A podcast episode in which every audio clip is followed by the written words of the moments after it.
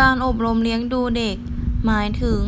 การที่บิดามารดา หรือบุคคลที่เกี่ยวข้องในการเลี้ยงดูเด็ก ปฏิบัติต่อเด็กที่ยังไม่สามารถช่วยเหลือตนเองได้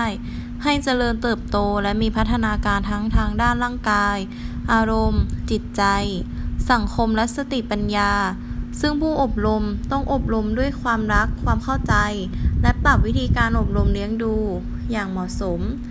ให้เข้ากับสภาพการเปลี่ยนแปลงของสังคม เพื่อให้เด็กเติบโตเป็นคนดี สามารถเผชิญกับสถานการณ์ของสังคม